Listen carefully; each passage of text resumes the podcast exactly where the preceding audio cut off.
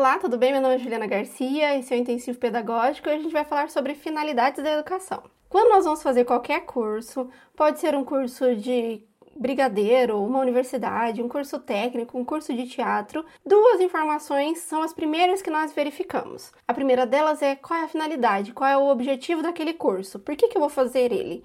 E em seguida nós verificamos quais são os conteúdos que eu vou aprender nesse curso. Nesse vídeo, a gente vai falar sobre o primeiro item: quais são os objetivos, quais são as finalidades de cada nível e cada etapa da educação escolar. Aliás, quando a gente fala sobre educação escolar, quando falamos sobre educação infantil, ensino fundamental, ensino médio, ensino superior, quais são as finalidades dessas etapas da educação? Você sabe me dizer por que a gente vai para a educação infantil logo cedo? E por que, que a gente aprende o que a gente aprende no ensino fundamental? Será que nós estamos usando todo o potencial da educação? E, principalmente, será que nossas expectativas em relação à educação escolar são realistas? Mas vamos logo ao assunto. Quando a gente fala sobre finalidade da educação, no primeiro momento, a lei já vai trazer quais são os aspectos ou quais são os objetivos iniciais que vão servir para todas as etapas e também para todos os níveis. São três, basicamente. A primeira ideia é o de desenvolvimento, vai ter também a ideia de qualificação para o trabalho e uma terceira ideia voltada para práticas sociais e exercício da cidadania, ou seja, viver em sociedade. A lei também vai trazer uma ideia de níveis, de passar de fases, passar de etapa, ir para fases posteriores de ensino. E nós vamos usar essa lógica para trabalhar esse conteúdo. Então, primeiro a gente precisa saber que a educação possui dois níveis. Um nível que é básico, que a gente tem as informações iniciais e preparação inicial da educação, que é aquela que vai até os 17 anos. E no segundo nível, nível 2, a gente vai para o ensino superior ou para o ensino mais avançado. Mas vamos focar agora nesse primeiro nível, que tem três etapas, três fases. Então, a primeira etapa do primeiro nível é o que a gente chama de educação infantil, é aquela que ocorre do zero aos cinco anos. E para a gente entender para que, que a educação ensina o que ela ensina, é importante a gente pensar quem é a pessoa de 0 aos 5 anos. O que, que ela está aprendendo? O que, que ela precisa aprender nessa fase? E aqui a gente precisa lembrar que a criança nesse momento ela está em pleno desenvolvimento, um desenvolvimento ainda voltado para si mesmo. Ela está aprendendo a andar, ela está aprendendo a conversar, está aprendendo também a identificar o que é ela, o que é o outro. É por isso que a escola, nesse momento, a finalidade dela é de complementar essa aprendizagem que tem um acompanhamento principal pela família. Então a família vem e forma a criança, ajuda ela nessas primeiras aprendizagens e a escola complementa. Como são várias aprendizagens, a escola também vai ter essa função de ensinar integral, integralmente. Não só conhecimentos voltados para o ambiente escolar, mas ambientes voltados a todos os aspectos que ela está desenvolvendo. É por isso que a lei vai falar em desenvolvimento físico, psicológico, intelectual e também social. Ok, mas eu passei então por essa fase, desenvolvi e eu já estou pronta para entrar na próxima etapa, que é a etapa número 2, o ensino fundamental, aquele que acontece a partir dos 6 anos e vai levar até os 14. Então, primeiro, quais são as principais características das pessoas nessa faixa etária? Primeira coisa que eu quero que você se recorde é da fase dos porquês. Eu quero compreender o mundo, eu quero entender por que, que as coisas estão acontecendo.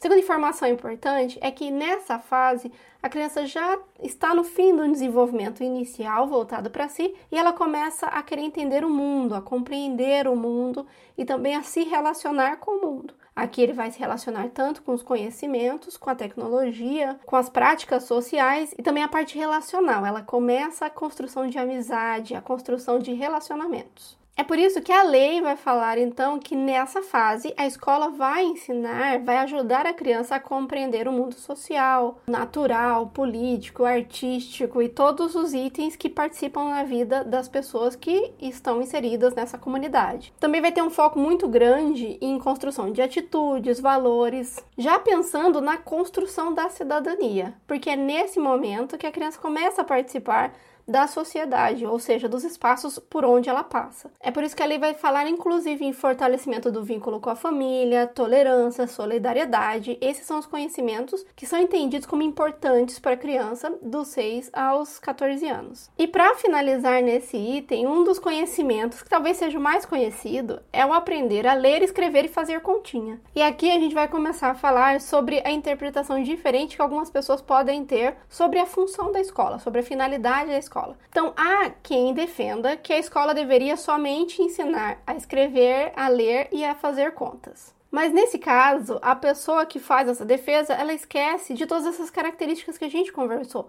que a criança está tentando compreender o mundo, que ela está começando a se relacionar e principalmente que a gente precisa criar cidadãos melhores. Um outro grupo, ele vai justamente fazer uma crítica à escola. Apesar de sabermos a importância da leitura escrita e da conta, isso não é suficiente mais para a gente viver nessa sociedade louca que a gente vive hoje. É por isso que esse segundo grupo vai defender que a escola comece a aplicar mais e mais esses outros conhecimentos que já são previstos em lei. Mas enfim, concluímos essa nova fase, fase 2 do nível 1, e nós estamos preparados para a última fase desse nível, que é a fase 3, o ensino médio.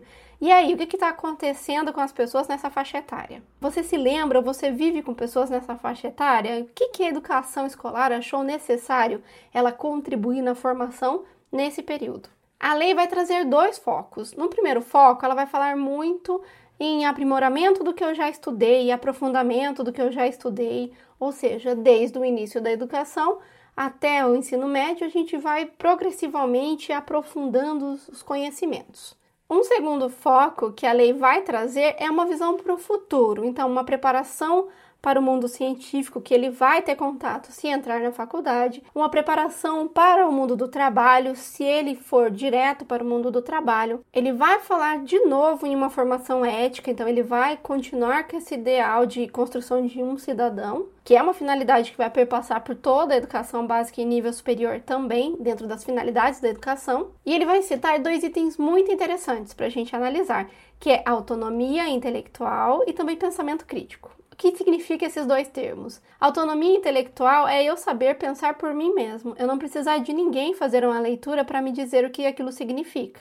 Então, eu tenho uma independência de pensamento. E o segundo, ele vai falar em pensamento crítico, ou seja, quando eu faço essa leitura, eu consigo identificar se aquilo faz sentido ou não faz sentido, será que é verdade, será que não é verdade? Lembrando que essa lei é de 1996, então ela é bem anterior à fake news, mas veja como ela faz sentido para a realidade que a gente está vivendo hoje. Ok, terminamos agora o nível 1, sendo que dos 4 aos 17 é obrigatório tanto o poder público oferecer para a gente, quanto a gente participar desse nível.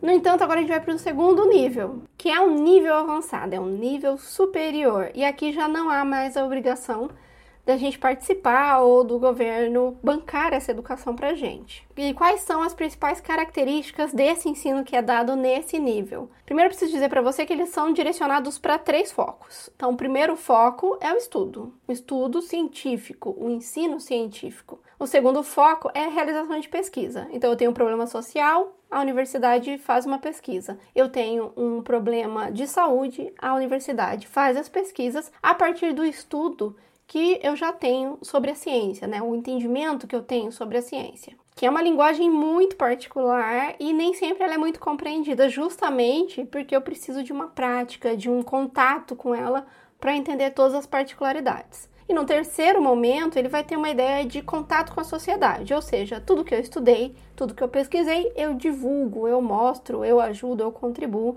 Eu também vou contribuir pensando em estratégias para melhorar a educação básica e também vou oferecer cursos de extensão para as pessoas da comunidade em geral. A educação superior vai trabalhar, então, sendo direcionada para esses três caminhos. A lei não cita, mas normalmente a gente faz o ensino superior, a universidade, depois o mestrado, depois o doutorado.